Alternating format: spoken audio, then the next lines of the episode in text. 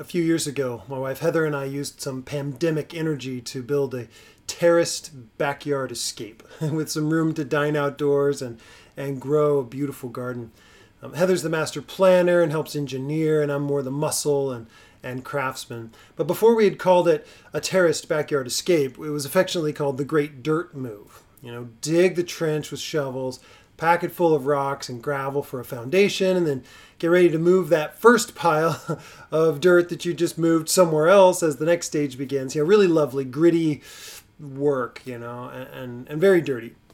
I mean, you know, I, once I borrowed a truck, thanks neighbor Drew, um, to bring in horse manure from a neighbor's farm, uh, farm, and uh, you know the trucks clean up pretty well. But then there was this neighborhood Facebook post, and it said free you know, we're like, wow, what is this? You know, and just down the street was a free pile of composted soil, free for the taking. Nice. Um, it was left over after someone else's yard project, and so we're thinking, well, that'll go nicely in our garden. But um, alas, no truck on such short notice. So I took the seats out of my big van and threw down a tarp and grabbed a shovel and headed down the street, and it worked like a charm and smelled. Oh yes, smelled for days and days. Well, for a really long time. Um, now the van just smells like soccer and football gear, so at least that's over. But along, catch me, along with the smell of decay comes the promise of new life. Think about your gardens there. And, and let me say that again. Along with the smell of decay comes the promise of new life flowers growing up everywhere. I, I want to get a little gritty with you and talk about the muck, the dirt, yay, the manure that we've all been trotting through in these last years of upheaval and difficulty, trials, death, sickness. I want to think about what could spring up from that base layer of decay if you, yes, you, give your allegiance to Jesus and have life that is truly life. That's what I want to talk to you about. In fact, I want to show you two garden caves uh, where sacrifices were placed, but they're different caves. And, and they bring out a story of two completely opposite trajectories for your life. One trajectory says, hey, live it up now, for tomorrow we die. And after that, what happens? It's all over, no big deal. The Jesus trajectory says deny yourself now and live life that is truly life and lasts forever. Okay, so if you could do a little bit of time travel with me, we could place ourselves in the hearts of the people who were excited that Jesus was bringing Yahweh, the Creator God's reign, His rule, His kingdom. It was beginning here on earth. But then at, at Friday, at midday, our hopes and expectations and dreams and aspirations were, again, sitting in that pile of manure. It had all come to nothing on that cross. We had thought he was the one. You know, maybe, maybe if we're there, we're thinking, I knew that this time it was different. Not like those other people who were killed by Rome for, for trying to bring God's kingdom. Hmm. But Jesus gave up his own life and was placed in that garden cave in a borrowed tomb.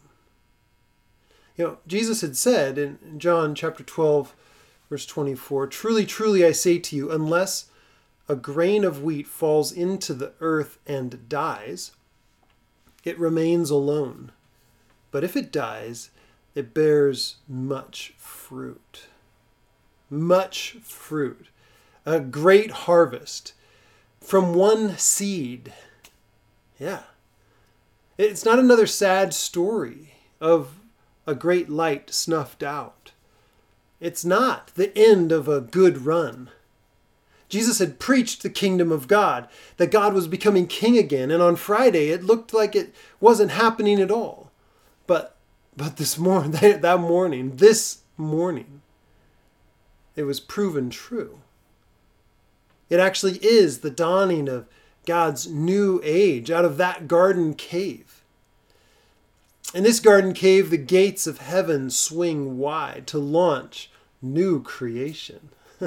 That's the trajectory on offer new creation. The seed buried in the ground on Good Friday was transformed and broke out into the glorious daylight of Resurrection Sunday. And his life means your life if in his death you find your death.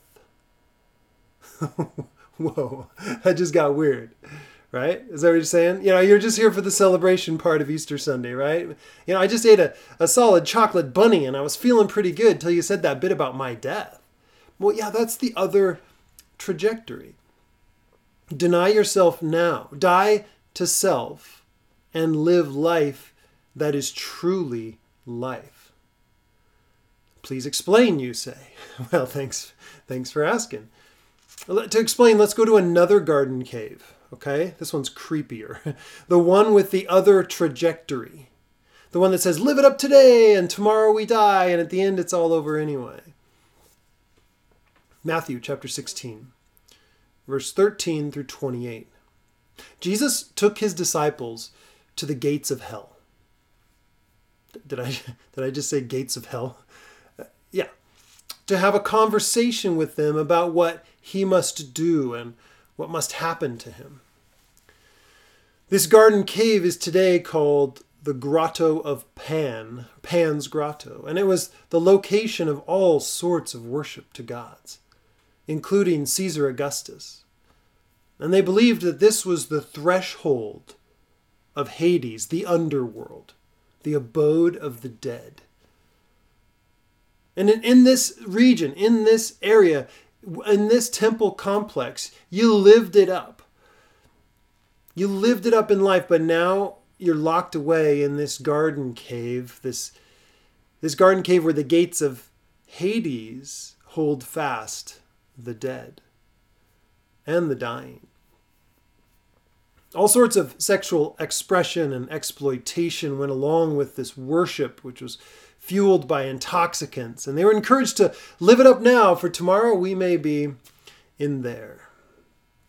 The priests literally took their sacrifices into what they felt um, was the bottomless pit. They threw them in into this garden cave in hopes that these sacrifices would be accepted. So Jesus takes his disciples to this region and maybe to this very location, or at least maybe within sight, to make this announcement. Allow me to read. Now, when Jesus came into the district of Caesarea Philippi, he asked his disciples, Who do the people say that the Son of Man is? And they said, Some say John the Baptist, others say Elijah, or others Jeremiah, or one of the prophets. And he said to them, But who do you say that I am? Simon Peter replied, You are the Christ, the Messiah, the Son of the living God. And Jesus answered him, Blessed are you, Simon Bar Jonah, son of Jonah, for flesh and blood has not revealed this to you, but my Father who is in heaven. And I tell you, you are Peter, and on this rock I will build my church, and the gates of hell shall not prevail against it. The gates of hell. And I give you the keys of the kingdom, and whatever you bind on earth shall be bound in heaven, and whatever you loose on earth shall be loosed in heaven. And then he strictly charged the disciples to tell no one that he was the Christ. From that time, Jesus began to show his disciples that he must go to Jerusalem and suffer many things from the elders and chief priests and scribes, and be killed, and on the third day be raised. And Peter took him aside and began to rebuke him, saying, Far be it from you, Lord, this shall never happen to you. But he turned and said to Peter, Get behind me, Satan. You're a hindrance to me, for you are not setting your minds on the things of God, but on the things of man. Then he told his disciples, If anyone would come after me, and this includes you, right? He told his disciples, If anyone would come after me, let him deny himself and take up his cross and follow me. For whoever would save his life will lose it but whoever loses his life for my sake will find it. For what will it profit a man if he gains the whole world and forfeits his soul? Or what shall a man give in return for his soul? For the Son of Man is going to come with his angels in the glory of his Father, and then he will repay each person according to what he has done. Truly, I say to you, there are some standing here who will not taste death until they see the Son of Man coming in his kingdom. We die with Christ. If our death is identified with his death, then our life is his life, resurrection life. If you've been crucified with Christ, you have a new self, a new inner reality, because the Spirit comes to indwell us. New beginnings, new life. But Jesus knew he had to die to accomplish the mission of Good Friday, to take on the sin of the whole world and defeat the supernatural dark powers at their own game. The dark powers use violence to exterminate the good, the weak, the frail. We've seen this all throughout human history, especially in the last century, maybe even in this century now, too. They exterminate the good, the weak, the frail, and elevate the wicked, the greedy, and the treacherous, these dark powers. Jesus chose humility and obedience to the Father, and he let them expend their whole arsenal on him on that cross. And on that cross, church, on that cross where Jesus died, God's love for the world and his wrath against sin were both fully satisfied. He gave himself to be slain and then lain in that garden cave. And on resurrection morning, we know that that sacrifice was acceptable. That other garden cave. How many of you know that if you are in Christ, Raise your hand if you know. If you are in Christ, your sins are forgiven. Those that proclaim Jesus as Lord and believe that God raised him from the dead are rescued, saved, forgiven. Because you're in Christ. Creator God, I want my life so wrapped up in Jesus that I'm found in Jesus. If you're going to find me, you're going to have to find me in Jesus. In his death, burial, resurrection, and future honor. I want to know Jesus and be known by him. I believe that his life and death counts for mine, and I want my life to count for him. Is that, is that you today? The Apostle Paul wrote this. He wants to know Christ, he says, and the power of his resurrection and the fellowship of sharing in his suffering, becoming like him in his death, and so somehow to attain to the resurrection of the dead. You see, his life means your life if in his death you find your own death. So, if I'm a, Christian, if I'm a follower of Jesus, the old inner self is dead, and I've been raised to a new life. Yeah, 2 Corinthians 5 14 through 15, the Apostle Paul writes this For the love of Christ controls us, because we've concluded that this, that that one has died for all, and therefore all have died. And he died for all, that those who live might no longer live for themselves, but for him who for their sake died and was raised. From now on, therefore, we regard no one according to the flesh. Even though we once regarded Christ according to the flesh, we regard him thus no longer. Therefore, if anyone is in Christ, new creation, the old has passed away. Behold, the new has come. But maybe you're saying this. Um, you know, it's hard to lay down your life when everything's going well. But maybe, with all that we've been through, you'll find that your life wasn't all that you thought it could be. With uh, self effort, self interest, self improvement. Maybe you're actually stuck like so many others, in the muck and the manure. Your sin, your selfish, independent nature. And you're wondering if there really is abundant life, much fruit, hope, and life. Maybe you're realizing that, that your sinful nature is in opposition to God, that you're, you're an enemy of God. And you're wondering how to have that resolved. Well, come to Jesus. Maybe you're too busy to be all wrapped up in Jesus, to be found in Jesus. And so many people were, were like this. Jesus encountered so many who were too busy to follow him.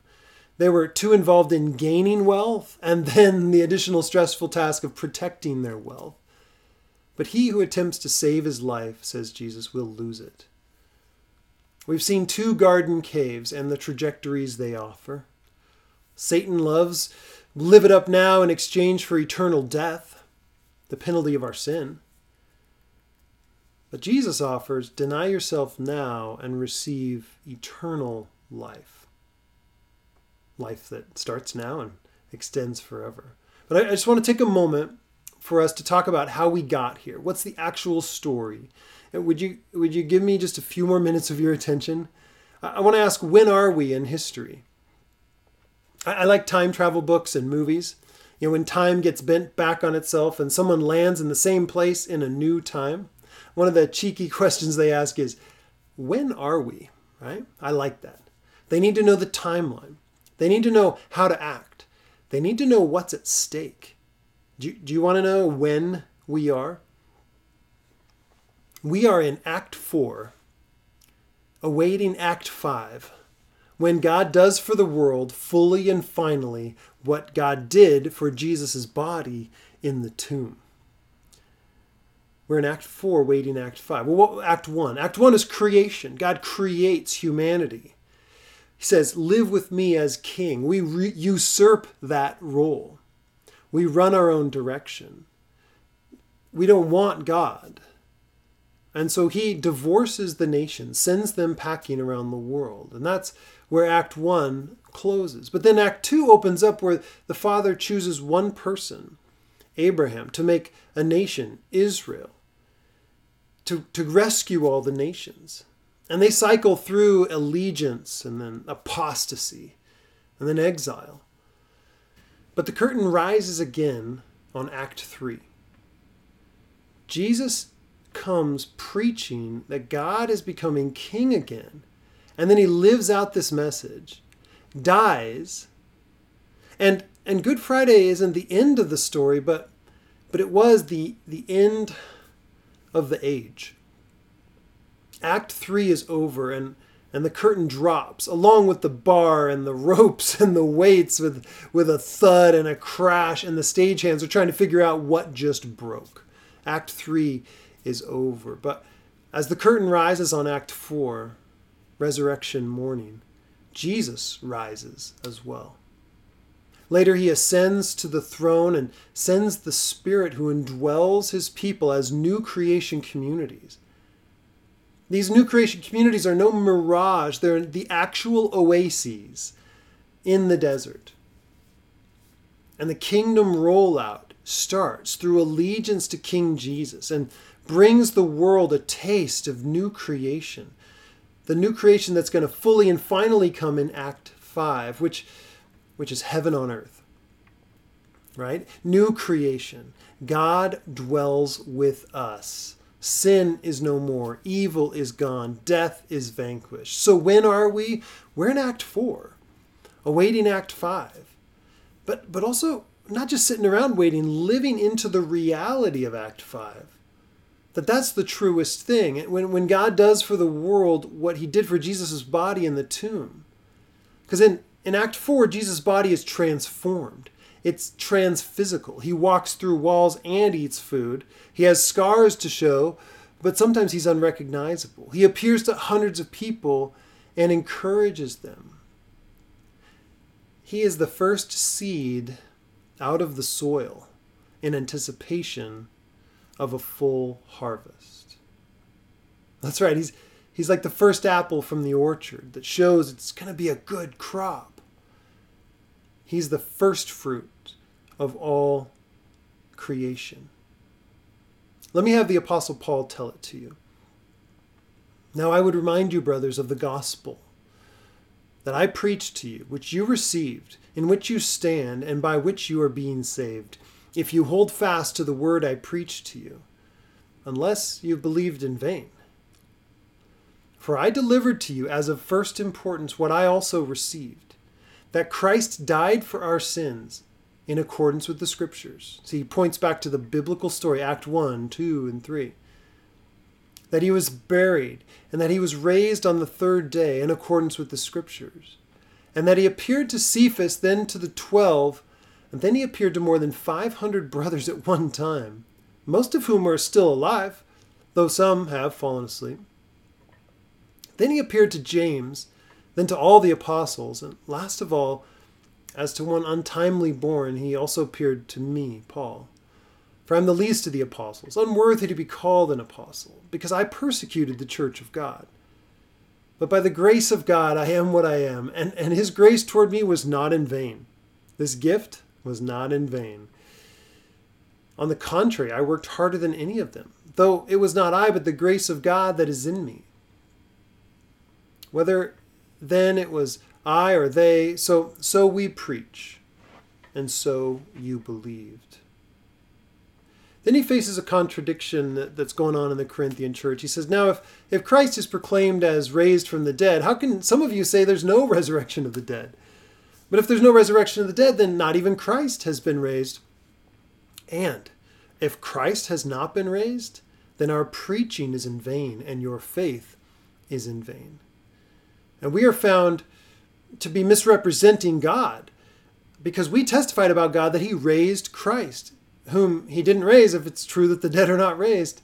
For if the dead aren't raised, not even Christ has been raised. And catch this and if Christ has not been raised, your faith is futile. And you're still in your sins. Then those also who have fallen asleep in Christ have perished. They've died after all. If in Christ we have hope in this life only, this that one garden cave, you know, where you just live now and then tomorrow we die, if if in Christ we have hope in this life only, we're of all people most to be pitied.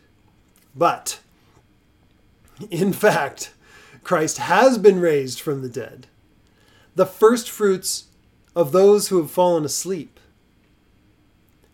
For as by a man came death, by a man has come also the resurrection of the dead. For as in Adam all die, that's what we've been talking about, so also in Christ all shall be made live. But each in his own order Christ, the first fruits, and then at his coming, much fruit, those who belong to Christ. And then comes the end, when he delivers the kingdom to God the Father after destroying every rule and authority and power, for he must reign until he has put all his enemies under his feet. The last enemy to be destroyed is death.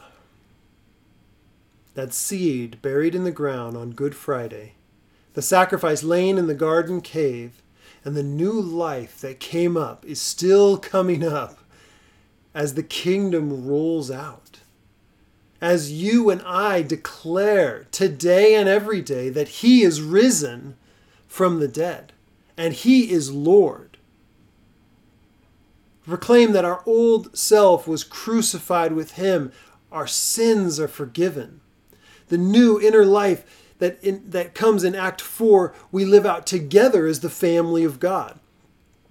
We become the garden space of God putting the goodness of God on display, offering forgiveness of sins, to give people a taste of the kingdom which has begun and for which we long to come fully and finally. Because then death will be destroyed, and the muck and the mire and the manure will be put to use. We look forward to that day when Jesus Christ returns in order that we may live with him on a renewed planet Earth, where all the soil filled as it is with manure and decay that makes little sense now, will bring forth the new creation, God and his family united once again. He is risen. He is risen indeed.